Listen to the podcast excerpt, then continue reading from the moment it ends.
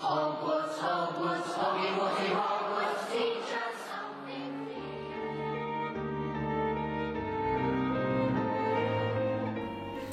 Hello and welcome to Wizard Studies. I'm Audrey. And I'm Katie. And today, if Katie can remember how to podcast, Listen, I'm a little bit rusty. My technology's a little bit rusty. we're on take number three here. Um, we are trying to discuss Goblet of Fire, Chapter 36, The Parting of the Ways, which is in reference to the parting of the ways between Dumbledore and the minister, ministry, or the mm-hmm. minister, I guess, both. Not the parting of the schools from Hogwarts, as I thought was the case when you told me that this was the chapter. No, it's the chapter immediately following the best chapter in the whole series. Um, but no, What the is that next chapter, that one's called Veritaserum, and that's right. the Barty Crouch Jr. reveal. The next one is the beginning. which is not confusing at all because it's the last. because it's the last chapter. But I guess like it's very symbolic of like you know we the always talk about yeah Goblet of Fire as a big turning point in this series, and I'd say that obviously it began a little bit before the last page of Goblet of Fire, but Yeah, but this is like like there's Voldemort coming back, and that's kind of like the beginning of the war. But also like this chapter marks the beginning, or like right after this chapter that we're talking about marks the beginning of like the orders needs Like the to get back together. yeah. Like yeah, the resistance, um, because it's not until like this chapter that Dumbledore is like, I guess we're gonna have to do this by ourselves. yeah.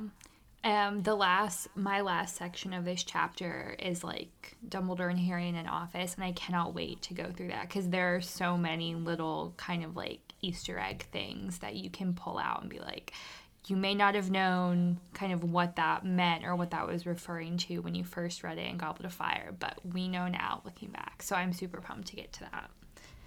Are you talking about your first section? No, my second section. Oh. I thought that was one. Okay. Never mind. We'll get to Well, it. there there's some stuff in both. There's some stuff in both. Um, anyway, before we go into the chapter anymore, just want to say I have no idea when this episode is going to come out. Um, it's like a surprise episode. Yeah. Uh, but we are recording at the end of March, and Trans Day of Visibility, national, international. I assume it's international. I mean, it Um, is International Women's Month, so Yeah. if that co like that's international. And you are international I am international right now. So since you are, I'm an international woman. yeah, since you are recognizing Trans Day of Visibility, we're going to call it International Trans Day of Visibility, Yes. which is on March 31st, um, a few days from date of recording. So I doubt this episode will be out by then, but I hope you all took some time to reflect and, you know, uh, take action for the trans community and uh, separate that from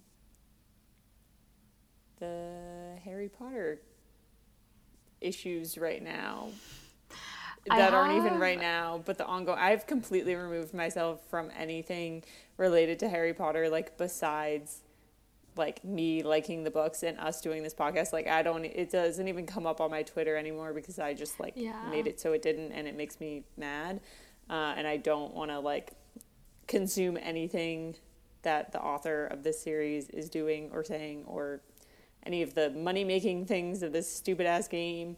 So I don't know. Maybe just lean into that boycott and just, you know, be like us and, and buy your used books and yeah. I don't know. Yeah, I will say there is a quote later on that just like, oh, I can't wait to talk about it. I can't wait to talk about it. Okay. Um, that sorry, that was Oh, like I very what you're talking cryptic, but like it yeah, has to do with. Yes, the yeah. author's views and specifically, you know, trans people, um, trans folk. So we'll get to that, but I'm very excited to talk about it. yeah, just taking a sec to say this podcast and Katie and I are still, you know, here to support uh, trans rights and trans people around the world, regardless of what may have brought us together in the first place. So, Yeah. yeah, get out there on Trans Day of Visibility and consume some media and books and everything that uh, feature um, trans characters and that trans people wrote and starred in and whatnot. So just go be a good ally and advocate. Ally. All the time. It's like one of my favorite sounds on TikTok. Hmm? If you like that sound on TikTok where it's like, this is my friend, something, she's an ally, say ally. And they're like, ally. Actually, I'm not on TikTok. TikTok. know what I'm saying? TikTok. I'm not on TikTok, but I do know what you're talking about. All right, diving right into this chapter. So it took me a second. I know we've talked about this in previous chapter episodes, but the, sometimes the start of these chapters can be very, a very disorienting thing because we both just start with this chapter. Like I never. Oh, like, I oh, always let go me- back a page. Oh, I never do. I always just start right at the chapter. And so it takes me a second to be like, all right, where are we? Who is here? What is going on? But this one in particular was kind of chaotic, a very chaotic bit beginning. Dumbledore is like this so this is right after Barty Crouch Jr. has kind of like finished speaking and he's kind of like energy is spent. He's struggling. Dumbledore like has him tied up or whatever. And Dumbledore just uh, uh, this is a theme throughout this chapter. Dumbledore, Dumbledore just like, tied up. you know. Um Kinky. well, you never know with Dumbledore. Um, no, but this is like a theme in this chapter that like Dumbledore just starts like rattling off orders. Like he does this Yeah. multiple times throughout the chapter. We should have like like put a percentage on how much of this chapter is Dumbledore dialogue, like like as opposed to just narration, like words that Dumbledore is saying. I think it's like at least fifty. It has to be a lot. It has to be a lot. And then Harry doesn't really speak much dialogue because the part where he does speak, we've kind of experienced that whole thing with Yeah. him. So we as the reader don't need to hear him re say it. So it's just kind of like Harry felt good saying words. Yeah. He's actually. Anyways, um, so he's like, Minerva, take Barty Crouch up to wherever they're taking him. I don't remember. Snape, go fetch Madame Pomfrey, and then for Fu- for Moody, sorry, go fetch Madame Pomfrey for Moody, who's struggling. And then Snape, after you're done with that, go find Fudge and tell him where Barty Crouch is so he can question him. And then Harry, come up to my office. I have Sirius is up there, like waiting to see you before we go to the hospital wing. And this chapter opens up at the very beginning. Harry is reminding us that his leg is hurt, and this is from was it the spider? He like broke his leg, right? The spider like lands on his leg Oh yeah, Um, like that. Yeah. before he like right before he touches the cup, and like Cedric helps like they're like Cedric is like I won't leave you behind. We can touch the cup together, and like helps carry Harry because he's I think his leg is broken if I had to guess, but Something bad. I don't think there's ever a concrete diagnosis. Um, and Harry's just like, oh, thank God. Like, he didn't ask me any questions. He didn't ask me to talk about the events of the night because he doesn't think that he's ready. But the first thing that we hear Harry say, to my knowledge, in this chapter, dialogue wise, is he asks Dumbledore where Cedric's parents are, um, which is like really devastating. And they're with Professor Sprout. Shout out. I don't know if there would be, she would be my choice for head of house to see after a loved one died. Like, I wouldn't want to see Snape. I don't think McGonagall would be the best. I think she'd be good, but I think Professor Sprout would be better, and I don't think Flitwick would be the best either. I think yeah, Professor McGonagall Sprout would be like all one. business. Yeah, I I could see Flitwick being good. Like I feel like he would have some like poignant advice, but I could just like Professor Flitwick Sprout would just like a hug. You know mean? and Flitwick would be like in the like not immediate aftermath. Yeah, yeah. He could help you maybe like process, but you don't Yeah. want to process quite just at the Yeah. beginning. You just want a hug, You and I feel like hug. Professor Sprout would be the best. Yeah. that. Um, and so Harry and Dumbledore go upstairs to his office to find Sirius, and Sirius is like, "What happened?" Blah blah blah. He's like spitting off questions for Harry and Dumbledore, and Harry is like, "This is like really sad." He's like, "I just want to go into a deep sleep where I don't have to think or feel anymore," and that just like made me really sad for him. And I think that like I think that the movies and in some ways the book do kind of a disservice to how like traumatizing this night was for Harry Yeah. because of like maybe the definitely the book less so but the even the book like Cedric is such a like small character that we only meet in this book. And granted it was like a whole school year of time and like when you're that age I feel like you like get close to people very fast. But like reading about it doesn't I don't like I wish that Cedric had like had spent more time with us for selfish reasons, of course, but also because like I wish that the trauma that Harry feels would have been like even more obvious to the reader. Like if it was somebody he was more close with or had spent more time with. Like I'm not saying that he's not feeling trauma because he definitely is, but like I just feel like it was just like we felt it more for him. And I feel like Yeah. we have we weren't as close to Cedric as Harry was. And so I don't know like I don't know if it like hits, but Harry is like really traumatized. And I think after this book, it's like kind of brushed over, barring like the very beginning of Order of the Phoenix when Dudley's making fun of him for like talking about Cedric in his sleep. But not only that, obviously, like him seeing his parents was very traumatizing. Like him seeing Voldemort come back Yeah, was very I was traumatizing. Like the whole night in general. Yeah.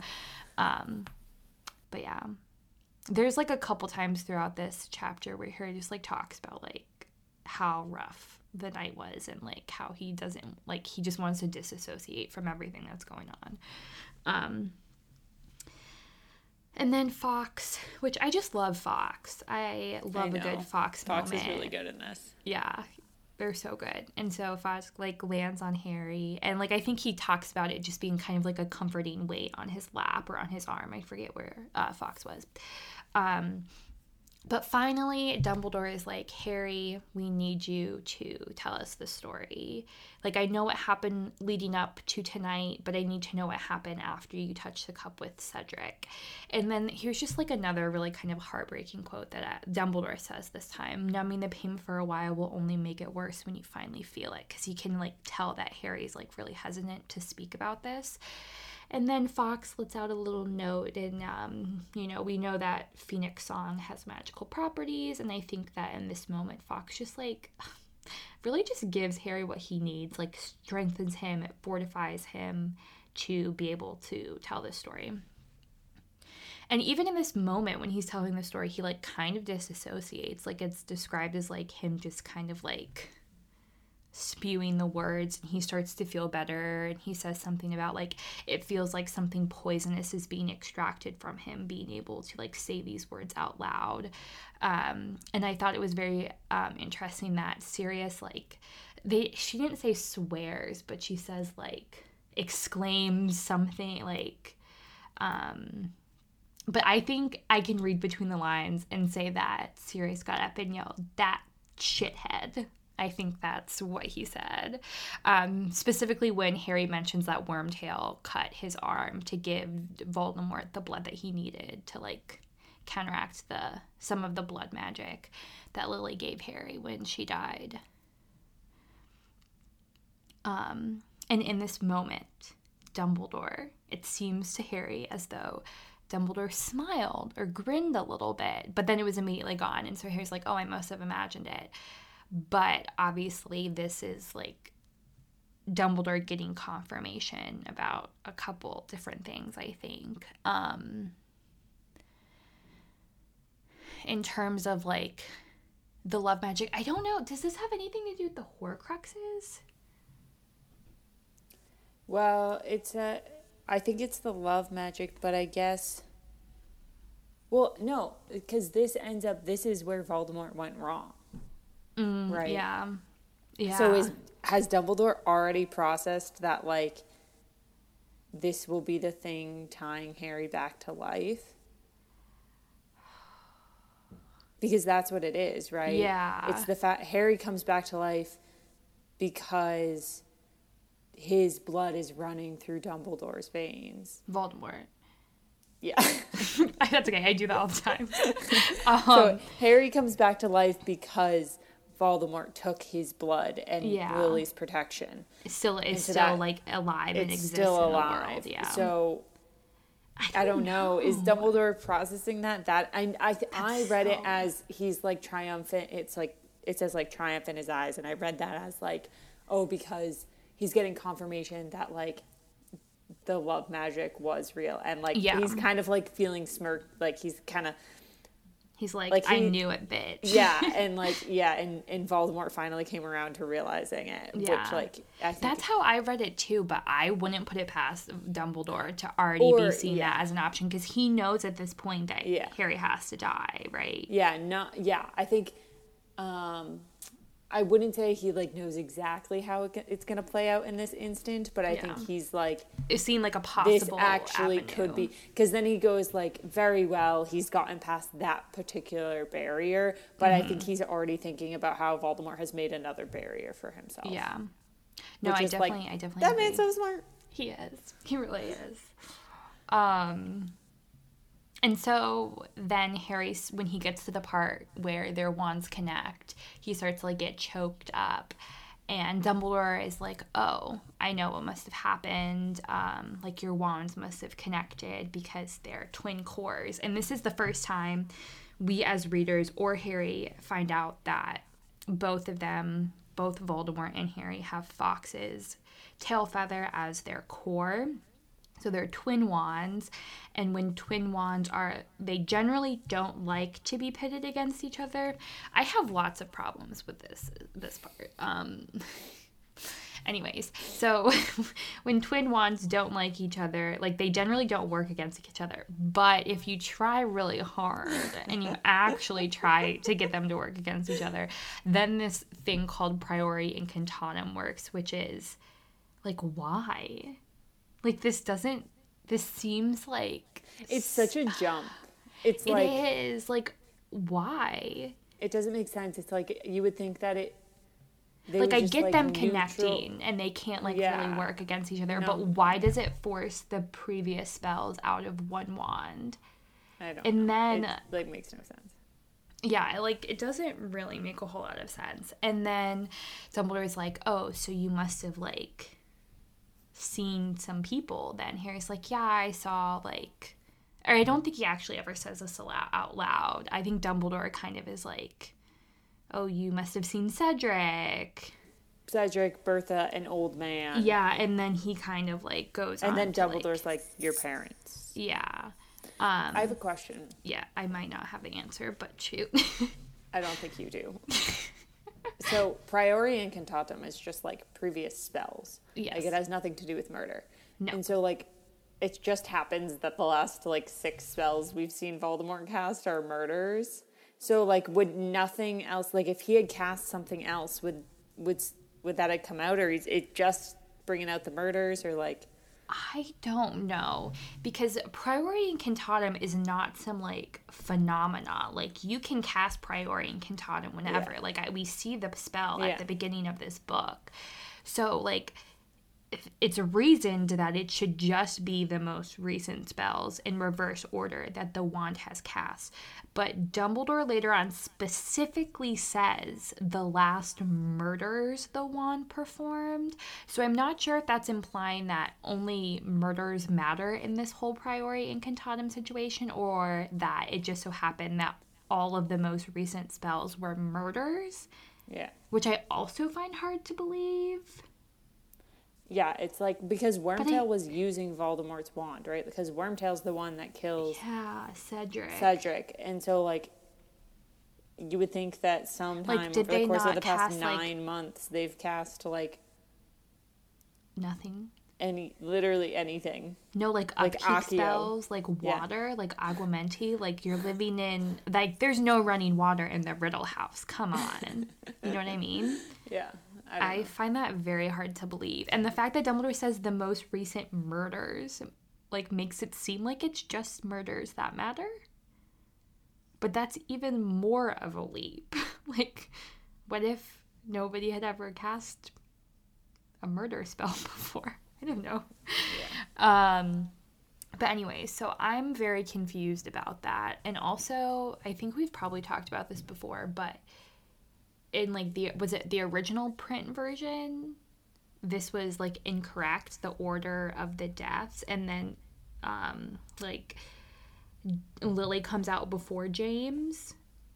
I think originally in the book, Oh. and then it was switched eventually because it was obviously Voldemort killed Lily after James, so she should come out last, first. She should come out first. She should come out before Yes. James. Yes. So something like it was in the wrong order at some point. Yeah. Um and Dumbledore I think actually says it even in the wrong order here. Like not saying he was saying it in order, but when he's listing the names, I do think he has Lily and James swapped. I could oh, be. I, I thought he just said your parents. No, at one point he like lists, he says their names. I'm fairly certain.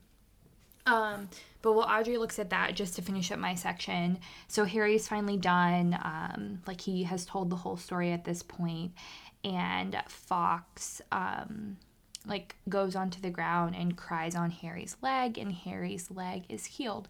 So I do think that the beginning of this chapter of with Harry mentioning like he's like, oh my leg is in so much pain. We hear like him say that. I think it was just kind of a reminder to the reader that he hurt his leg because I think the last chapter probably wasn't mentioned at all because it was all about like Barty Crouch in that story. Um, because at that like in the beginning of this chapter it gets healed. So just like a little reminder. It does just say your parents. Oh, I could have sworn. Yeah. And then it says, Which Harry says, an old man, Harry said, Bertha Jorkins, and your parents, said Dumbledore quietly. Yes. But he doesn't say any later in reverse order. reference. I don't think so. That's In like the whole audible point. version of my book, he definitely said their names at some point. I know I'm not making that up.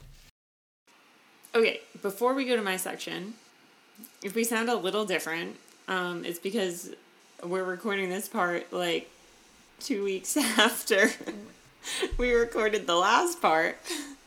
yeah, Um, so that trans day of visibility on March 31st that we mentioned, yeah, long past. yeah, it's like yeah, it's At the beginning of the episode, you were like, we don't know when this is going to come out, if it's afterwards or not. like, yeah. right, and now we're like now we're recording mid-April, the rest of this, and like it could, who knows? It always takes us a long time to edit. Um, so yeah, sorry about that, folks. Um, you know, technical difficulties do be happening. yeah. Uh, whole episodes are getting deleted. Uh, it's okay. It's nothing we haven't dealt with before. Um, knock on wood, we get through this one. yeah. Uh, but just a little heads up. Apologies if we repeat ourselves or like reference back to something. We're not professionals. We're just doing this to do it. So, you know that if you've made it this far. um, all right. So, picking up where Katie left off, um, Dumbledore is like, "All right, Harry, you've you've done what you needed to do. Uh, it's time for you to rest and recover." He says, "You have shouldered a grown wizard's burden." Harry has like given all the information, and that was hard, and he's you know fought Voldemort and all of these, gone through all of this terrible stuff in the last like I don't know, like four hours, like. I feel like the maze started at like sundown or something. And it's probably like after midnight. So, over the last period of time, Harry has been through a lot. So, Dumbledore says we can now go to the hospital wing. You're going to get a really stiff sleeping potion and you're going to sleep a dreamless sleep or something like that. Um, and he says Sirius is allowed to come with, obviously in dog form. Um, but I just as a comfort, he's allowing Sirius to stick around. Um, they're super lax at this point with like, yeah, there's just a dog walking around Hogwarts. Nobody has questions. Uh, but obviously well, at the in beginning Hogwarts of mystery, can't you have a pet dog? Like yeah, you can, you can. things. So I know. The whole pet situation has been like a long term like sticking point with fans, right? Because like in the letter that Harry first gets, you can have what a cat, a And- rat, or, or an, owl, owl. And then And- the or you- first can- pet you meet is, is a toad. a toad. Yeah, and then later Ginny has a pygmy puff, Yeah. So it slacks. willy nilly up in here. Um, so they get up to the hospital wing, and Ron, Hermione, Molly, and Bill, because reminder, Molly and Bill came to watch Harry in the Triwizard Tournament.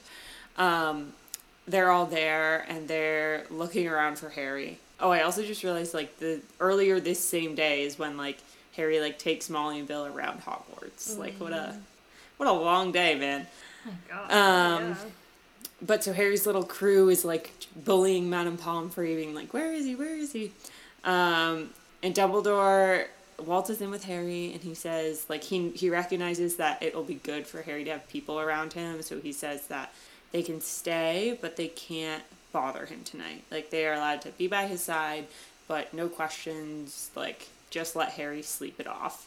Um, and so they start to bring Harry to a bed. Um, and they walk past Moody, like the real Mad Eye Moody, who has been taken out of the bottom of his like chest, I guess is what it is. Um, and Madame Pomfrey says that he'll be fine, and so this is like, uh, this is like one of the first moments where I feel like it happens a lot in Order of the Phoenix, where Harry has to, and Harry and us, the readers, have to like separate the fact that like we think we know this man, but like we just know somebody that was impersonating him. So uh, we have to like get to know real Moody. So Harry like walks by and feels like compassion for him, but he's like actually never really met him. Yeah, it's so crazy. I was talking with somebody the other day, and they said that Mad Eye Moody was their favorite character in the series, and I was like, well, that's mm. kind of like a hot take to begin with. And I was like, why? And I feel like. I feel like Mad Eye Moody is such a tough character because, like you said, not only do like the most of the time we spend with him, it's not actually him. After we do spend time with him, I think like we hear a couple different times that like he's a changed person since the incident. Yeah, he's not. Yeah, he's not. So he's, same, like, we but we don't don't know even, who he like- was. Yeah, like we don't even know, like, not saying that after, like, the traumatic thing that happened to him, he's not, like, the real Mad Eye Moody anymore, but he's not the person that, like, The we always heard around, about for yeah. Mad Eye Moody. Like, we never actually meet that person ever. Yeah. It's crazy. Yeah, it is weird, and I think I think like. I mean, I don't think he's a lot of people's like number one favorite character, but I think a lot of people really like him. Yeah, yeah. partially because of like the everything you hear about him, like the lore of Mad Eye Moody. But then like people definitely just like conflate the two because like Moody is super cool. Like Crouch as Moody in this book, Yeah. like I would respect that being your favorite character because like he is like pretty compelling, interesting character who has a huge role in the book. Yeah. But then it's like, but then it's weird because it gets tied up in the fact that like that's not who that and is. you so. also have to think that like all of, like Mad Eye Moody that year was Mad Eye Moody enough to like pass as Mad Eye Moody. Yeah, So, so even if you say like my like, favorite yeah. thing about Mad Eye Moody is like his teaching style, blah blah blah, and like you point to things that happen in Goblet of Fire, like I think you can make the argument that like the real Moody is all of those things, too. Yeah. Not yeah, just- because he fooled Dumbledore. Like, yeah. It, it's just like really wild. Like he's such an interesting Yeah. and I know like we talked about a lot of this on our Moody episode, but it's just it's very it's, it's very odd, it's hard unique to. situation for a character. Yeah, yeah, for sure. Um, all right, so Harry gets put into bed, and everyone's like, "Yeah, we'll just you know, comfort him, stay around him all night." And Dumbledore says that he's gonna go talk to Fudge, um, and he's like, "Harry, drink that potion." And so Harry takes like, uh, I think he takes like a couple sips of the sleeping potion, and he falls to sleep. But then, not long after, he wakes up to the sound of voices, and he knows, like, he places himself, he knows that not a full night has passed. It's only been, like, I don't know, like maybe an hour, probably not even, because he didn't actually finish his sleeping potion. Um, and there's they're shouting, and all of Harry's posse who's like hanging out around him are like, they have to quiet down. They're gonna wake him up. Um, and then McGonagall, Fudge, and Snape burst into the room. Um, and McGonagall and Fudge are shouting at each other. um, and they're like demanding to see Dumbledore, who like we were told was gonna go see Fudge. So like it clearly has not been that long because Dumbledore like appears in the hospital wing. So I think he was like just talking to Madame Pomfrey. So it's like it's like maybe been fifteen minutes. um, and Harry uh, is observing this from bed. Everyone thinks he's still asleep, and he like thinks or mentions that he's never seen McGonagall this upset, which is like we've seen McGonagall like Just wait till next year, Harry. yeah yeah it's gonna get worse. Um, yeah, I guess to contextualize that, like we're still in book four, but Harry has seen McGonagall angry before. Yeah. Um, and so Snape starts to like recount to Dumbledore what has happened because right now everybody's just yelling at each other. Um, and so as Snape is recounting what has happened, McGonagall is like interjecting her displeasure.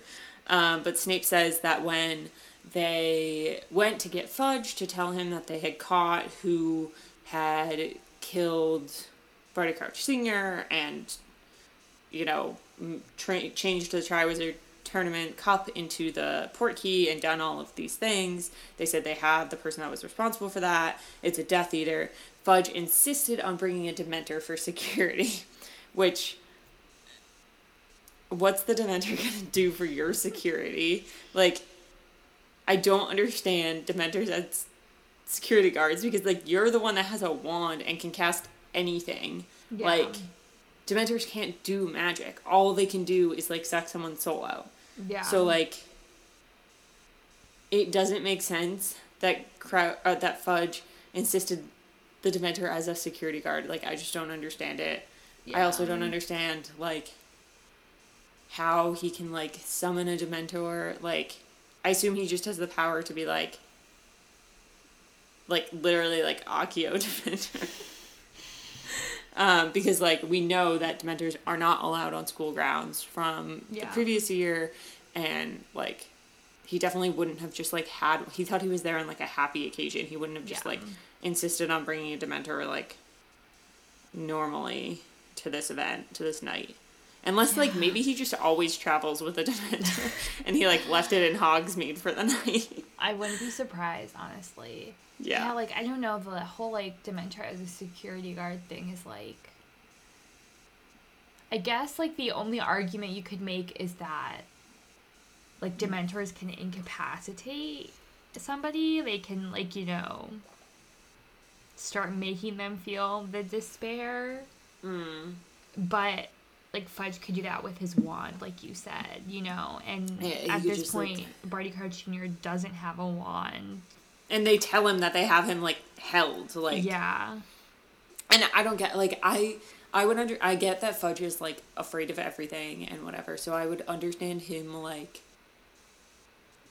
bring like, like an Auror. Yeah, him. having like traveling with an Auror basically. Yeah, because like I don't, we don't really know how competent of a wizard Fudge is. So Yeah. like, I would get that, like he has someone to defend him, like literally a security guard yeah, or like bodyguard. bodyguard, Yeah, But whatever, it it just doesn't make sense. should have had a gun with him. I guess.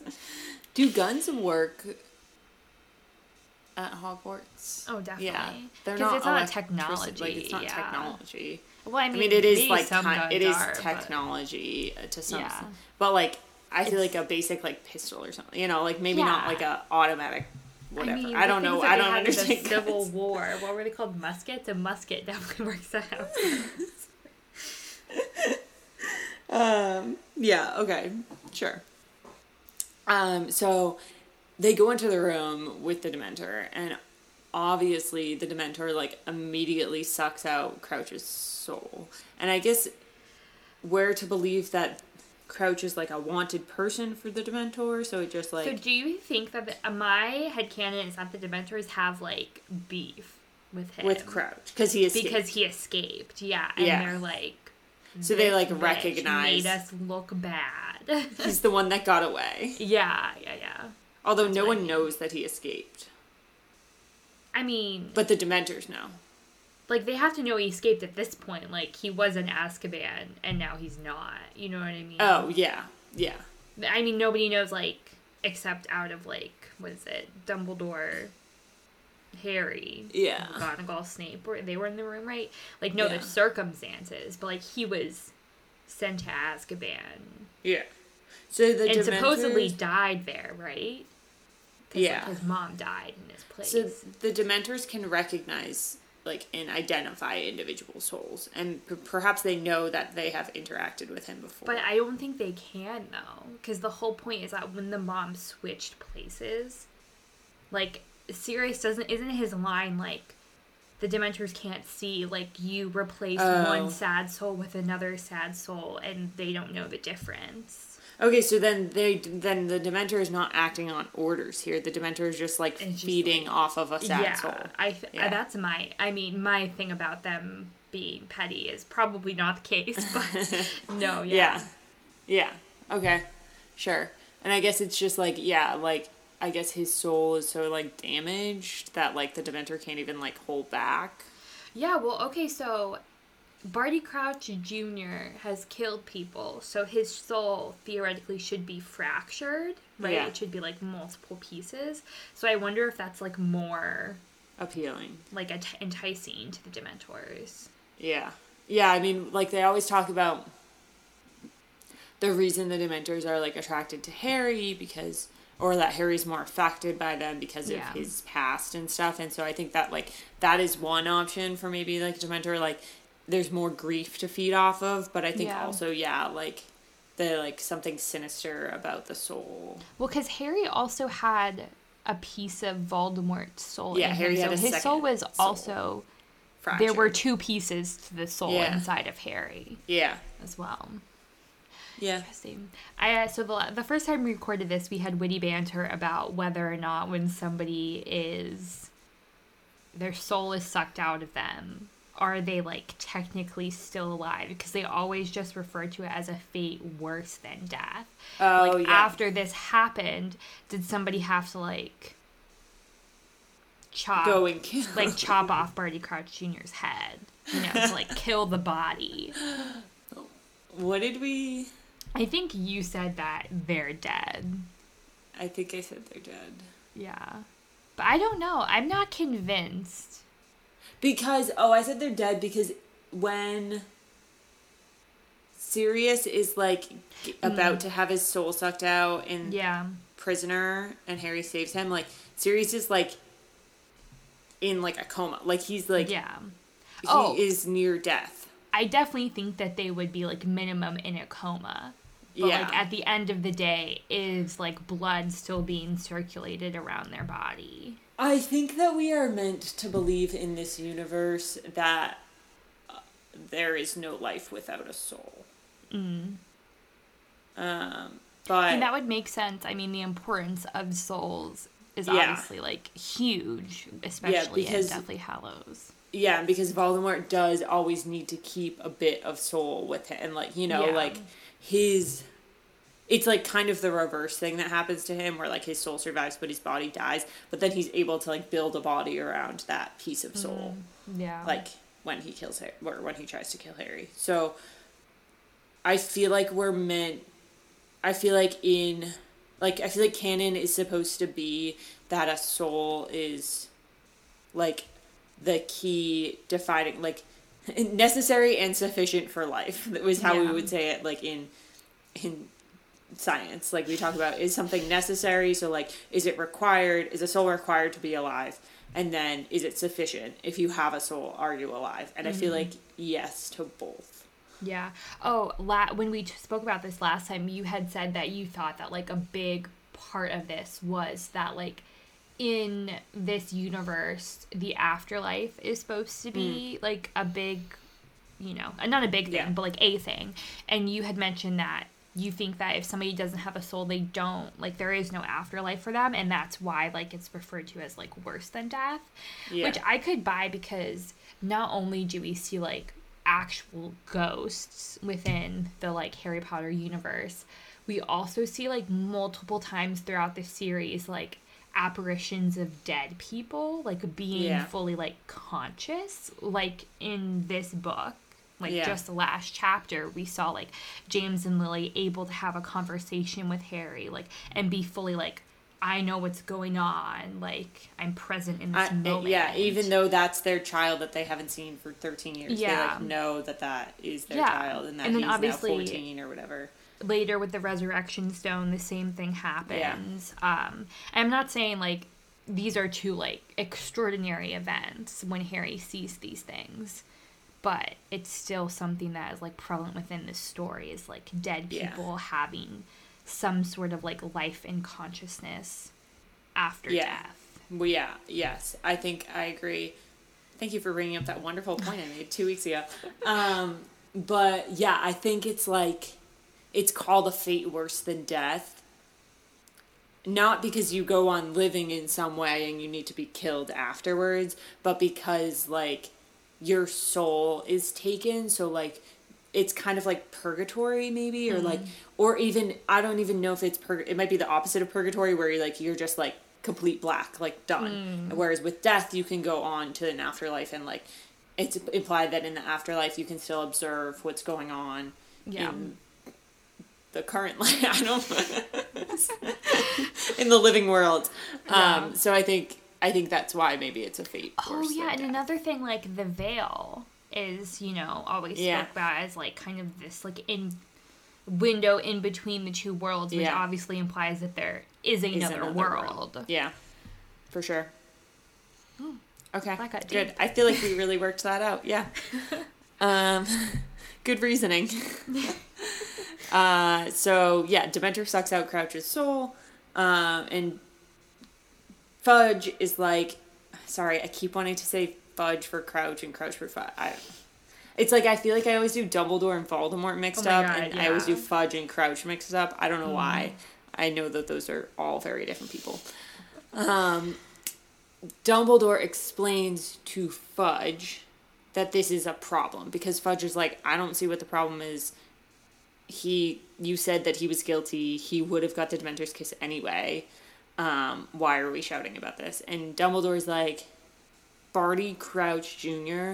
was our only person to give testimony that he was acting on Voldemort's orders and that Lord Voldemort has returned. He was like, he's responsible for this, and he, we like have him as a witness. Um, the only other witness is this like 14 year old kid.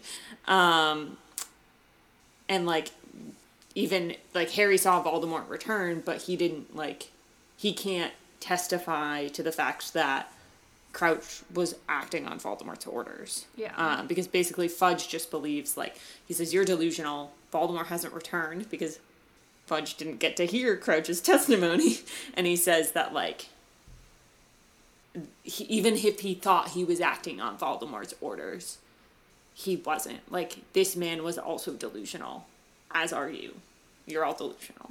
Yeah. But really, Fudge is the only delusional one. Yeah. Ironic. And I think that even if Crouch had heard, or no, if you made me do it, Sorry.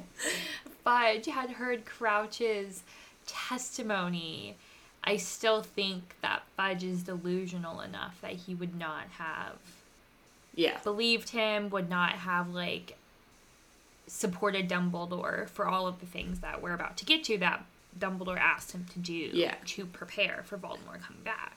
Uh, yeah, I think we often point at this and we're like, oh, if Fudge had only not brought the Yeah. Dementor. But, like, I think that's not really a great excuse because I think Fudge would have found a way to not believe or to not work with Dumbledore. Yeah. I think that he would have just said like that Crouch believed he was working on Voldemort's orders. Like that doesn't mean that he actually was. You know what I mean? Yeah, for sure. Um, so like we were just kind of talking around, Dumbledore goes on to explain that Voldemort has come back, that Barty Crouch had done all of this on his orders. The whole point of like Harry in the Triwizard Tournament, blah blah blah, was to get Voldemort back, blah blah blah blah blah. Um, Crouch like was smuggled out of Azkaban. Um, you know, that whole story. Uh, Fudge wants to talk to Harry, and Dumbledore is like, Sorry, you can't talk to him tonight. He's been through quite the ordeal. You know, give him some time. And Dumbledore says, Fudge is kind of like, And you believe Harry? Like, Harry's your, your, um, what is it? Source for all of these things. Um, and he seems to have kind of like a weird grin on his face. And Harry is like, Oh, you've been reading Rita Skeeter, haven't you? And this is the first. Harry, everyone thinks Harry's asleep this whole time. Yes. And then he's like, pipes up. yeah. Um, and Fudge is like, I have actually, and you've been keeping some things from me, Dumbledore, about the state of the boy. The fact that he can speak Parseltongue, the fact that his scar still hurts and causes him to like pass out and have hallucinations. Like, how can we trust this person? And I'm ranted about this the first time, and I'm gonna- and I'm going to rant about it again because I think it's well known within listeners, if you've been listening to this for a long time, that I have hardcore beef with Gilderoy Lockhart. that I think he's the worst character in the series. And I think a lot of times Gilderoy Lockhart is seen as kind of like a frivolous, like funny antagonist, Yeah. kind of like annoying obstacle, where I do not see him that way. And I think that Rita Skeeter kind of gets this same treatment. She's seen as kind of like this Yeah. Um, like big character, but is seen as more of like a roadblock as opposed to like an actual like sinister villain throughout the series.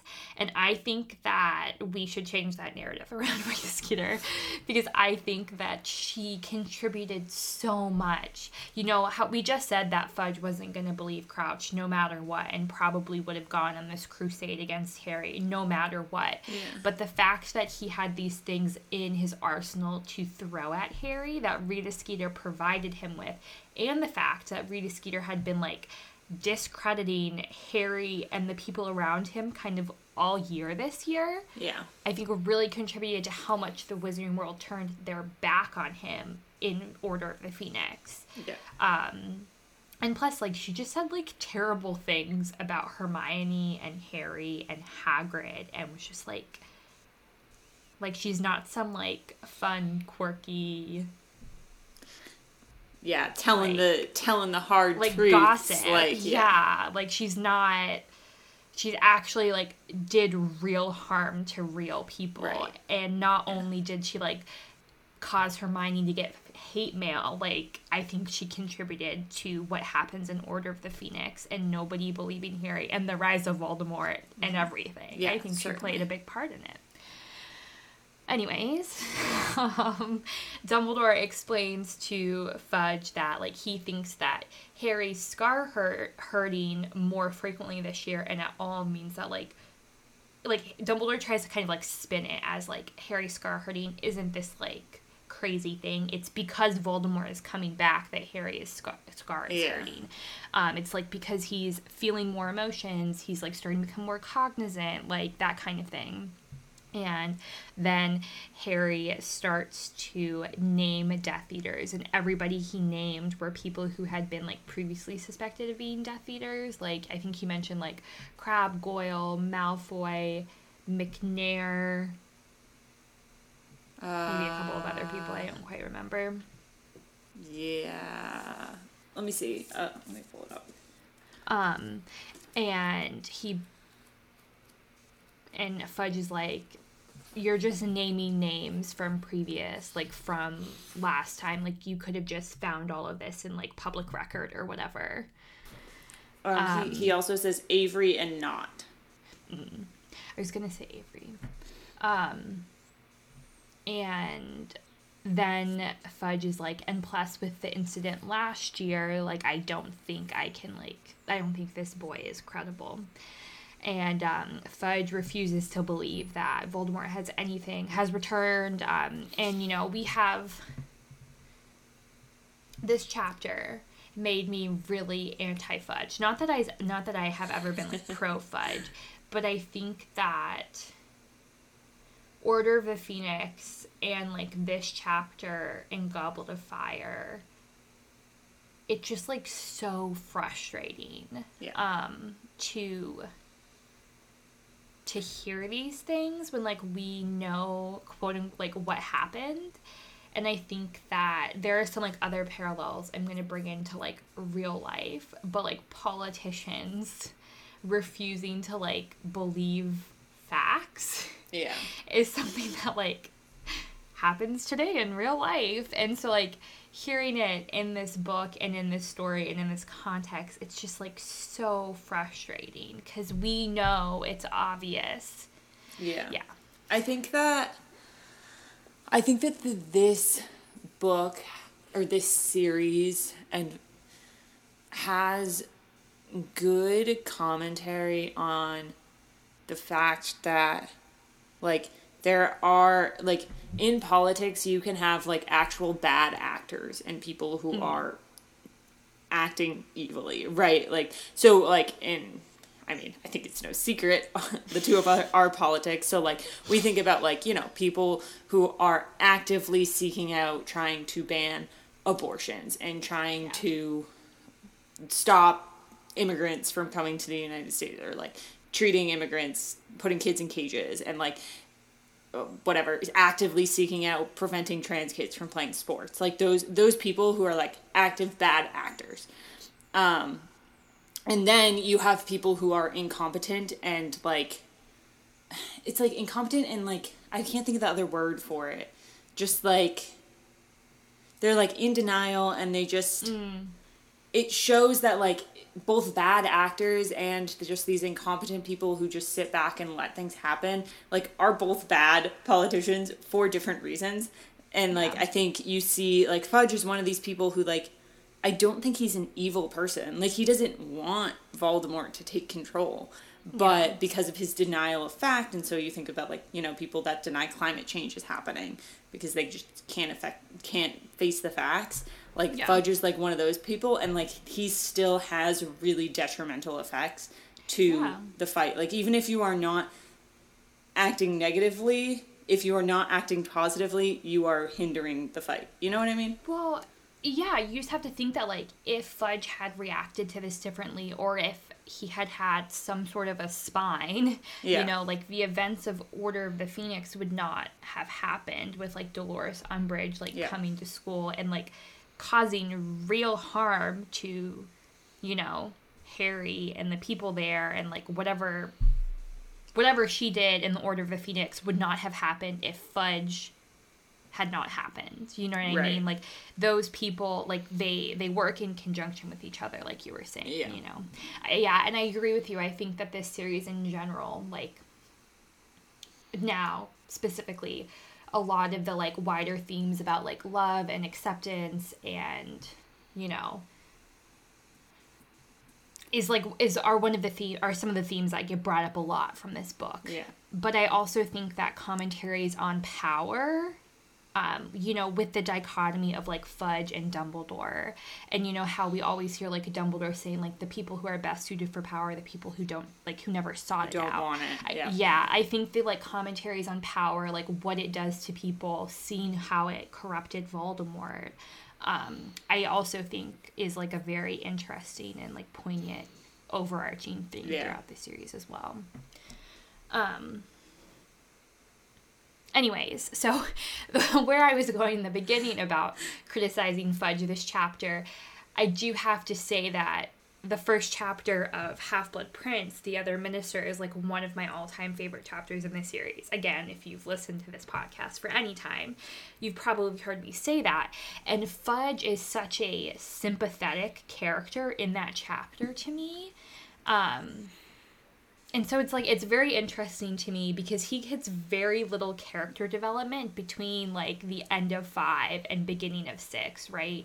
yeah Like, he's we- not yeah Like the last time we see him is like him seeing Voldemort and being like, shit, yeah I fucked up. And then six, like I am like instantly back to like I'm endeared by him. I like feel sympathetic to like what he went through. Mm-hmm. And so it's really interesting to kind of go back and in the moment come back to like when he's actively being a terrible person and very harmful. It just it's Yeah. very interesting to me. Um so then Dumbledore starts giving his marching orders to Fudge. He says that Fudge should remove the Death Eaters from guarding Azkaban at once. He should send envoys to the Giants to get them on their side. And um, Fudge refuses to do either of these things. Um, Fudge says, like, the Death Eaters are the only thing keeping us safe. Or, sorry, the Dementors. I think I said Death Eaters before, too. Because that's what's in my notes. Death Eaters And and Dementors. Fudge and Crouch. Oh my god. Um, and I'm, I, s- I made the same mistake last time because literally I have written in my notes remove the Death Eaters from Guardian Azkaban. Um, remove the Dementors from Guardian Azkaban. And Fudge is like, no, the Dementors are the only thing like keeping us safe, like making people feel like they can fall asleep at night. And Dumbledore is like, okay, well, like they will join Voldemort's side. Um, and he says that he should send envoys to the Giants because the last time Voldemort got the Giants on his side, and they could be like a big asset in the coming war to, you know, get the Giants on their side. And then Dumbledore just drops some like bangers in this section. He says, You are blinded by the love of the office you hold um, when talking to Fudge, which is just like so true. Fudge loves nothing more than being Minister of Magic. Just the title. Yeah. And it's like one of those situations where like he will hold on to it so tight that like he will die with it in his arms, like kind of thing. Like Yeah. he will run it to the ground rather Yeah. than give it up. because he says like I can't do those things. The people will like hate have me, my head. on me. Yeah. Yeah. It's like, well, what what's more important? Like The people. or the fact that like they won't like you anymore. Yeah. Um, and then he, Dumbledore also drops this quote, which I think I referred to in the beginning of this episode. Yeah, I'm pretty sure knows, you did. though. Um, that is like, I think, you know, very applicable and very resonant to this time, especially within the Harry Potter community and fandom. Um, he says, It matters not what somebody is born, but what they grow to be. And I think that that could be applied for the author's, you know, current stance on people in the trans community. Um, and I think that it's just like so insane to me that somebody that holds the beliefs that she does could write something, not only this quote in particular, but like how I mentioned before, like there's such a big theme of like acceptance and She's know, more accepting of fucking giants than she is of she is trans and people, it's like of it's, real human beings. Like yeah and sometimes like when i actually sit down and think about it and like think about all of the people who have like you know people who are part of the trans community people who are part of the lgbt community people who are just part of like oppressed minority communities have like found love and acceptance within this series like I like it just it really it really just blows my mind sometimes when I think about it. Mm-hmm. Um, that the person who created this can have like such like harmful and you know terrible views on something that she like has written about in like such positive ways like i don't know it just it's very confusing to me yeah, for sure. um but yeah, so like Fudge, like you mentioned before, Fudge refuses all of these suggestions and Dumbledore says like, "All right, Fudge, then you have the choice right now. History will remember you as the man who stepped aside and allowed Voldemort a second chance to destroy the world."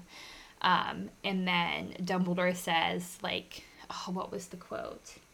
Well, then like I think it's time for the parting of the ways or something like that. yeah. Um, but he says the the end of story. He says the name of the chapter title, which I always think is very interesting to point out because some of them are very poignant and some of them are owl post again. So you never know what you're gonna get with the chapter title.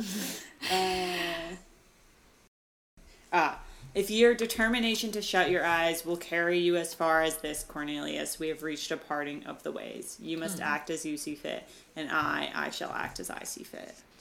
Yeah. Um, so this like officially not only does this kind of like mark the parting of like Dumbledore and Fudge and those two ideologies, like this is really like the beginning of the end for like Dumbledore's time at Hogwarts as well. Like Yeah. he's like basically parting ways with like his position of power almost like within you know he goes on to lead the order of the phoenix so like obviously he still has power in that way um But he knows this is going to jeopardize his, yeah, his formal position because yeah Fudge said something about he'll have no choice to intervene. So, yeah and like intervene. earlier in this book in one of the flashbacks we hear forget who it was we hear somebody talking about how like the whole conversation of like why didn't Dumbledore run for Minister of Magic is brought up in this book, right? And we learn that Fudge writes to Dumbledore quite a bit, gets a lot of advice from Dumbledore, and so like Dumbledore also loses like Fudge kind of as a puppet for him and like Yeah. that power. Um and then Fudge is like, you know, Dumbledore, I've always given you a lot of freedom about what is taught and what goes on here. Like, not a lot of other ministers would have let you, like, hire Hagrid and keep him on or hire Lupin. And, like, that might have to change. Yeah. And I think that that's, you know, obviously a clear foreshadowing for what happens Yeah. next book when there is ministry intervention at Hogwarts and we see how, like, harmful governments getting involved in what's taught in schools can be you know? Again another parallel to the real world with you know the current book bannings and you know Rewriting AP US history textbooks. yes. Uh, what it, what is it called? Teaching about race? What, what is that called Critical race theory. critical race theory yes um sorry i just could not think of the name yeah. escaped me for a moment. Um yeah.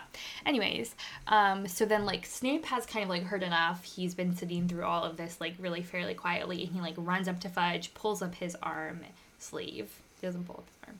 Pulls up his sleeve and shows him the dark mark and is like this has shown up again and it, I felt it burn tonight. Like that is how Voldemort like calls to his followers. And Fudge is just kind of like disgusted. And Snape goes on to say, like, why do you think Karkaroff fled tonight? Like, do you think that was just a coincidence? No, he felt the call to Voldemort and ran. Um, and Fudge just kind of like ignores this. I also like. So at this point, I think in one of the like like Pensieve trips, Harry has already learned that like Snape was one hundred percent Yeah. a Death Eater at one Yeah. point, right? Because I think it's he sees the one where like Barty Crouch Jr. says Snape's name and Dumbledore's like, Yeah. I yes, but I have that we know, yeah, yeah. Because that like before then, I think it was just like Snape is a bad guy. Yeah, yes, yeah. So Okay, so um Crouch's response to Snape's big reveal is that Dumbledore and his whole staff are delusional and he goes to leave. And he's like halfway out the door when he turns back and he drops a thousand galleons on Harry's lap and he says these are your winnings. There was supposed to be a ceremony but given the circumstances. And this is just like so oh it's like disgusting right? I mean like it's just insensitive. I know I brought this up last time, so I to bring it up again. But like the amount, yeah a thousand Like- galleons. that's a it's a lot of money.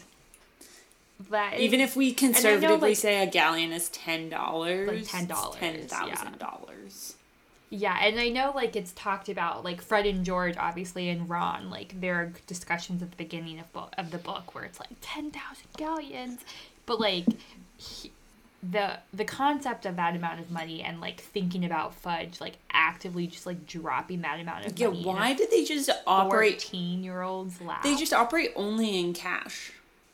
that is true and it's not even like paper it's like literal metal like I feel like the way that like the wizarding money system works is like how kids think that banking works. Like you go to Gringotts mm. and like all of the physical money is just in the vault. is there Like that's not Yeah. how banking works. It's not like I can like go to my bank and be like, "Hi, yes, I would like to see all of my money stacked up." Like, but that is like I feel like how kids Go into a vault. like imagine banking works. Like when I was a kid and my mom, Yeah. we would like go to the bank, and I would just imagine them like going into a little thing and getting out like a twenty dollars. yeah yeah no that's like so true yeah i've never thought about that like Gringotts actually just like has like vaults full of like the actual Yeah. money that seems like so dumb. And like if you ever I- if you run out of money, like you like you have to go to Gringotts. I know it's like not hard to go there because you're a wizard and you can apparate or whatever, but like you have to physically go. And I know this is like right, we live in a society now where we have like credit cards and debit cards and, and Yeah. online banking and checks and but like checks have been a Yeah. thing for a while, right? Like yeah well and like and getting paid how does that work like let's say i want you know because like with direct deposits now it can be like i want 20% of my paycheck to go into my Yeah. checking or my, to my savings account and 80% to go into my checking account can like i say that if i'm working in the wizarding world like no, it's all one account. let's say my paycheck is like 200 galleons or that's a lot but like 20 galleons or whatever like can you go and put 10 in my vault at Gringotts and then give me 10 Or do you have to like you know like on payday you pick up your little pouch of twenty galleons and then you have to go to Yeah. bring up like it's so dumb. like i guess the only thing that you could say is that like because the like supposedly galleons are like actual gold that like the money like the concept of money goes back to like longer ago the when, actual like, value of the metal. the actual thing that we were Yeah. trading had value, not just like an imposed value. But it still doesn't really make a lot of sense. no, it doesn't. Anyway, um, Dumbledore then turns to everyone else. Crouch is gone, and Dumbledore says, "Molly, can I count? I assume I can count on you and Arthur for your support." She's like, "Yeah, of course." Arthur hates fudge. We know that he hasn't made it that far because he's a Muggle lover.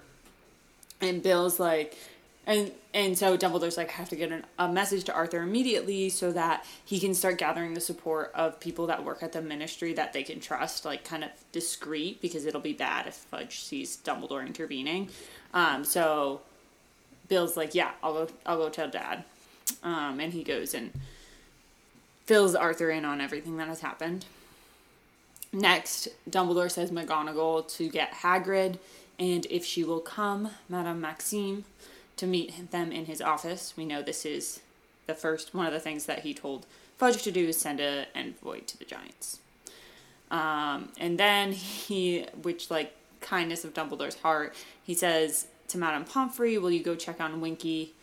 Um, there's a house there's a house elf in this office named Winky. I'm I think she'll be in a state." Um, and uh, just like go console her, give her a sleeping potion or something, and uh, our friend Dobby will help take care of her. Then he says, "Oh, it's now time for two of our number to see each other." And Dumbledore turns to the dog and he says, "Reveal yourself." And Sirius turns into a person, and Molly screams, "It's Sirius Black!" And Ron goes, "Mom, chill." basically, I don't know what he says, but I think he says, "Mom, it's okay." But basically, "Mom, chill." Yeah.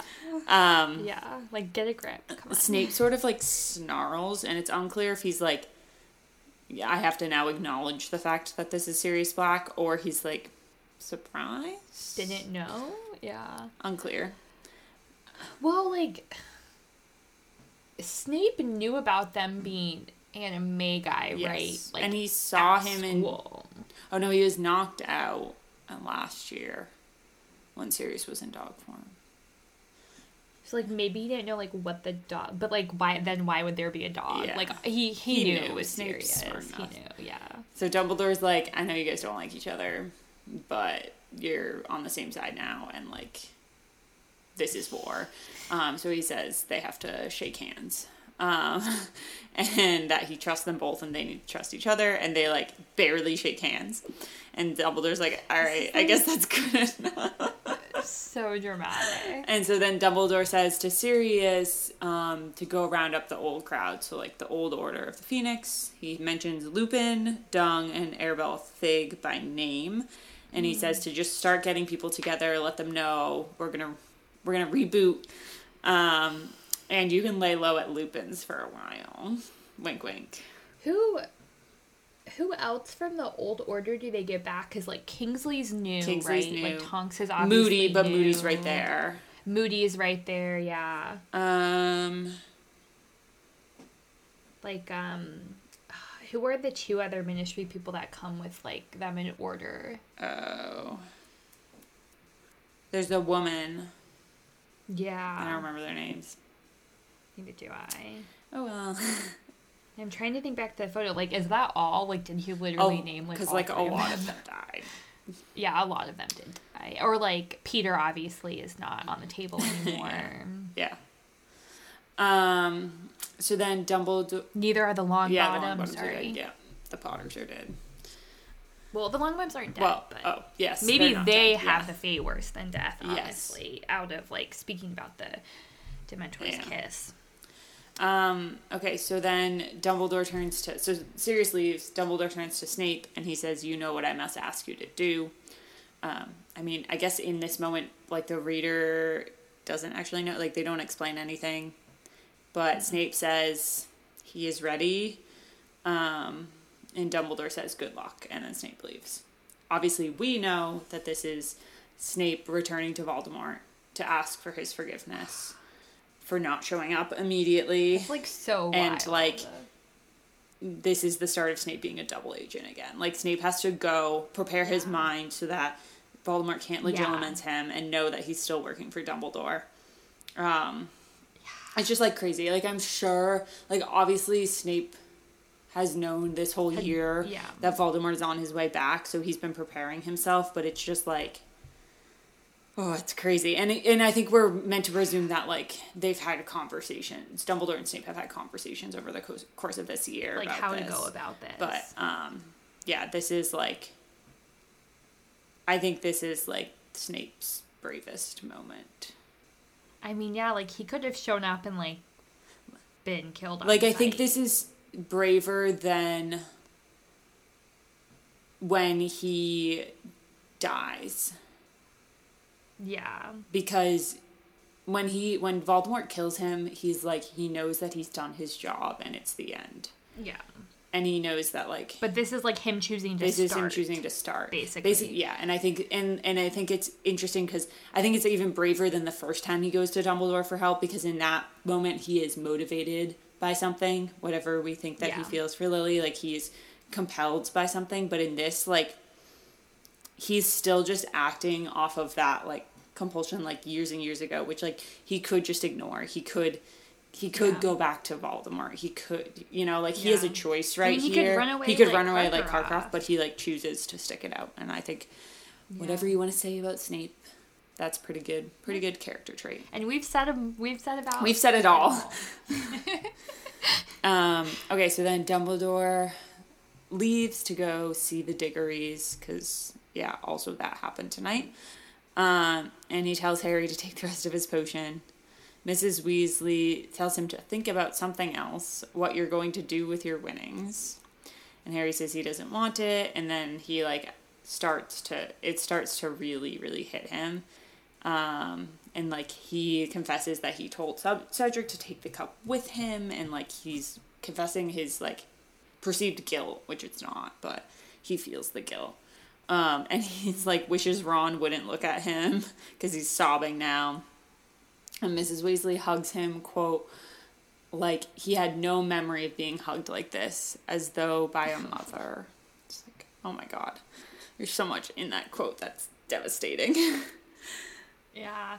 I um just quickly on the Cedric note, just because I know I made this point the first time we recorded, that I think that like this tragedy and like the way that it affects Harry, I think is like so like forgotten and overshadowed by a lot of the things that like not only happened to Harry like subsequent to this, but also like before. Mm-hmm. Like mm-hmm. I I don't want to make any like sweeping generalizations about like trauma and like compare two different traumatic events to having an effect on people, but like you know Harry's parents dying in front of him is something that's like always brought up and like obviously that affected him. Like I mm. think it affected him in that way, but it also affected him that he had to go with the Dursleys, right?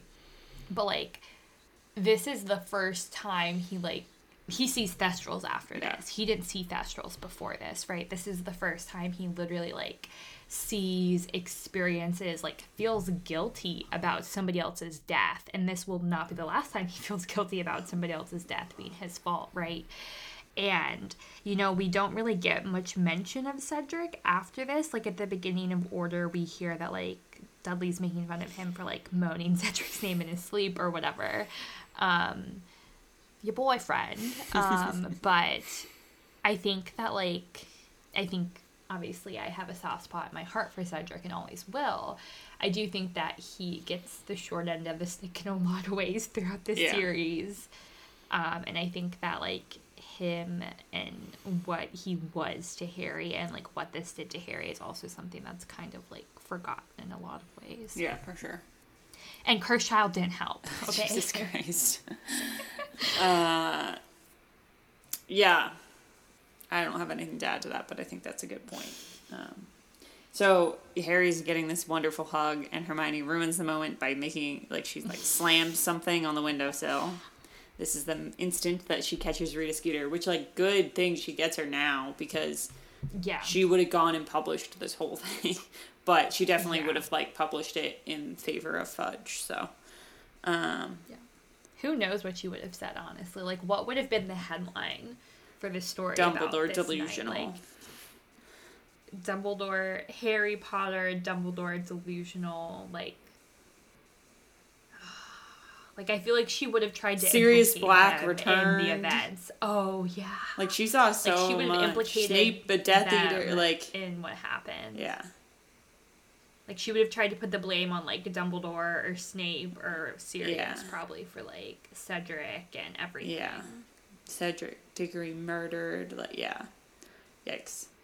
Um, so good job, Hermione. Harry takes the potion and he goes to sleep. The end. Not actually the end of the book, but No, there's don't- one more chapter. yeah, it's just. I think it's just Oh, what's is it? Is it like the last chapter, the beginning of the end? Is that what it is? the beginning. So the last chapter has like, um, you know, when the they all leave, like the other schools leave, Yeah. and taking the when thing um, back. Krum gives Hermione his like Yeah. phone number, basically. Um, they remember remember Cedric Diggory, mm, yeah, that's huge. Yeah. and Harry gives them the money to the twins. Um, I think that, like, obviously the end of Goblet of Fire, like, you know, we just said that there's another chapter, but obviously the end of Goblet of Fire is like such a turning point in the series, right? We always point to like Goblet of Fire kind of being that like changing point, mm-hmm. like the end of it, or you know, basically the events of the third task and on. The series is vastly different than it was before those things happened. Mm-hmm. And it's always like funny to me that in the movies they did this in such a heavy-handed way. Like Hermione literally says like nothing's like everything's, Everything's changed, now, yeah. Or something like that. Yeah.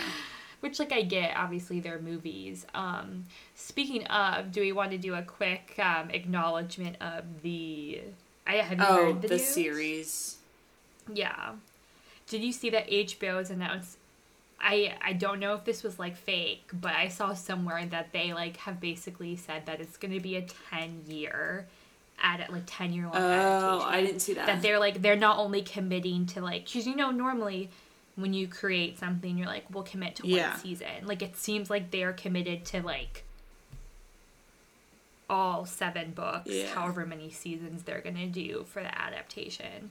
Which like I get it's Harry Potter. Like if you're wanting few like that's one of the few properties on the planet that I think you could just go ahead and be like, yeah, I'm gonna guarantee I'll do Yeah, all of it at this point. sure. But it's crazy. Yeah, no, it is crazy. I I saw like because they like released the little teaser thing and it was like it just had like the shots of the candles and maybe of the castle and it had like the John Williams Yeah. theme and someone was like so is this just the same thing but new actors like Yeah. it, I mean, I, I think it. I think that they may probably like haven't just haven't even started production, but it was just weird Oh, yeah, that they like somebody was like critiquing. They were like, "What like, what's gonna be?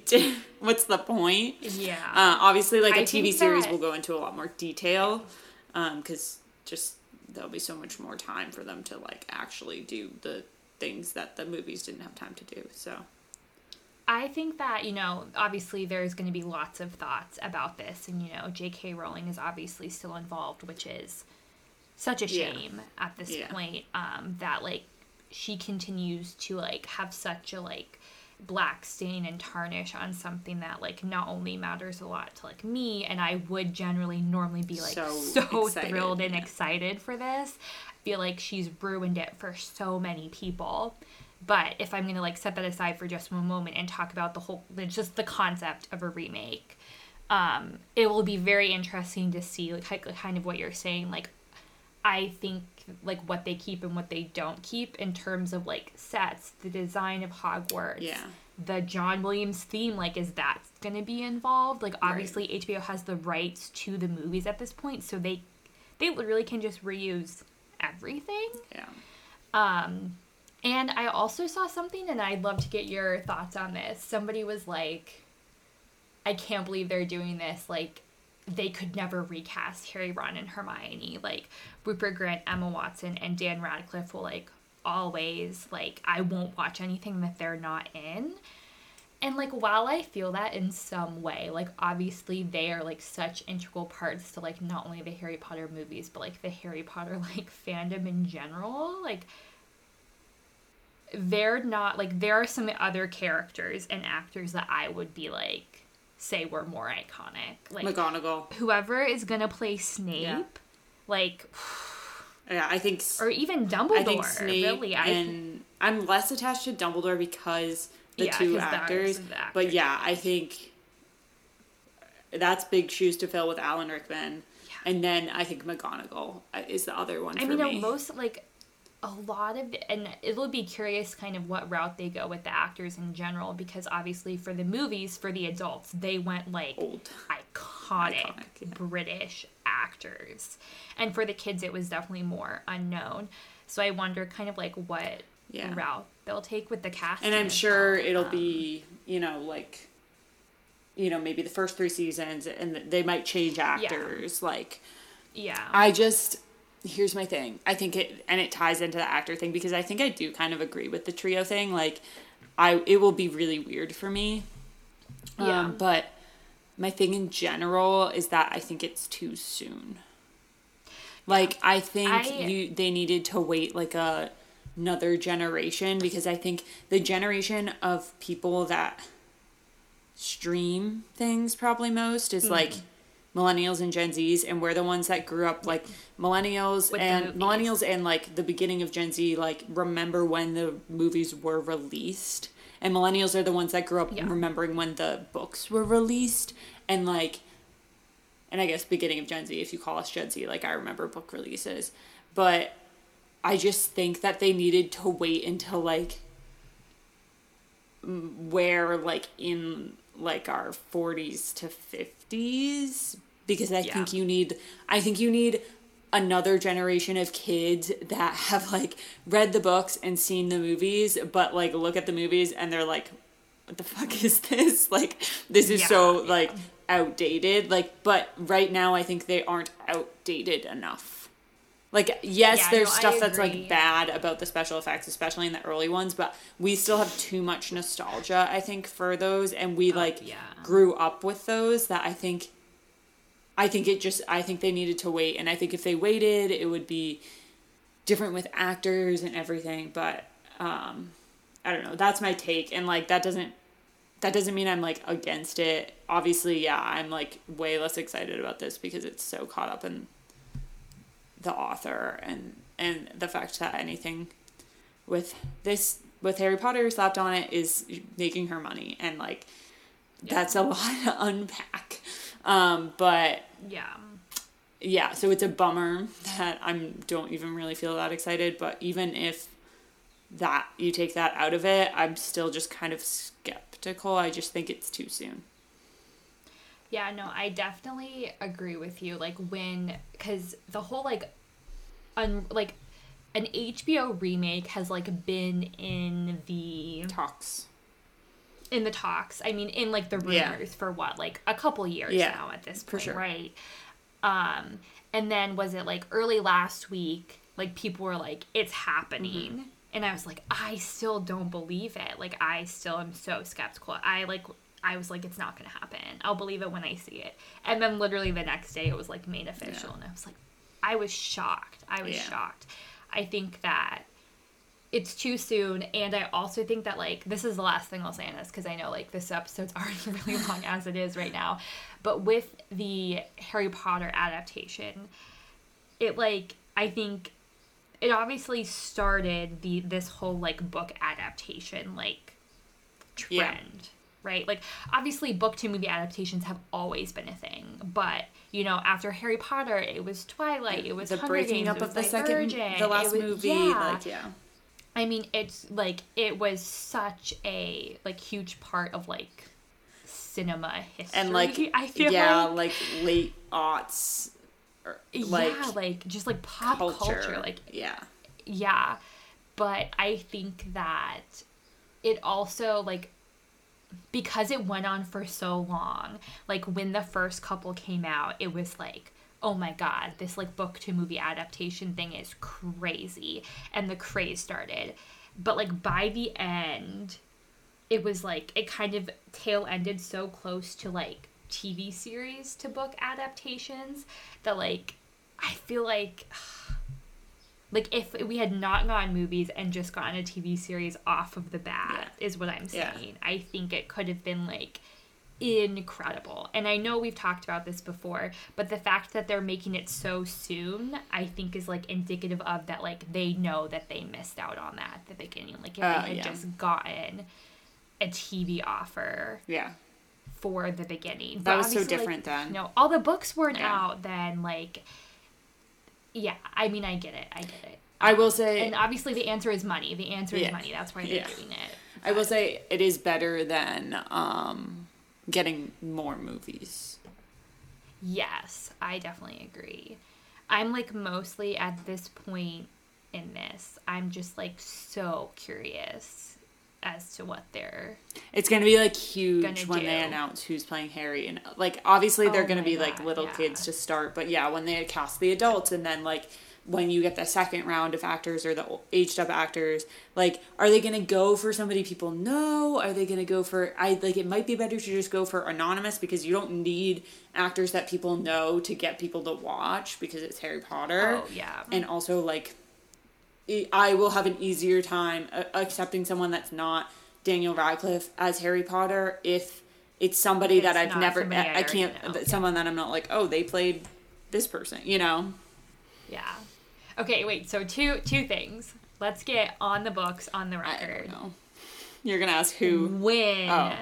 when when are we looking at a premiere date for something of this size? Do you oh I don't know I don't know anything about production and I also Well, haven't read that much about what they've said like they just announced that I mean, the yeah, deal was know signed. I don't think like my assumption is that they probably have nothing. Like maybe a couple scripts, because like I think that they probably just have had like Harry Potter TV scripts for like years and years, Yeah. just lying around at this point. You know, my guess is what year is it? Twenty twenty three. yeah My guess is that we probably won't have a premiere date until end of twenty twenty five.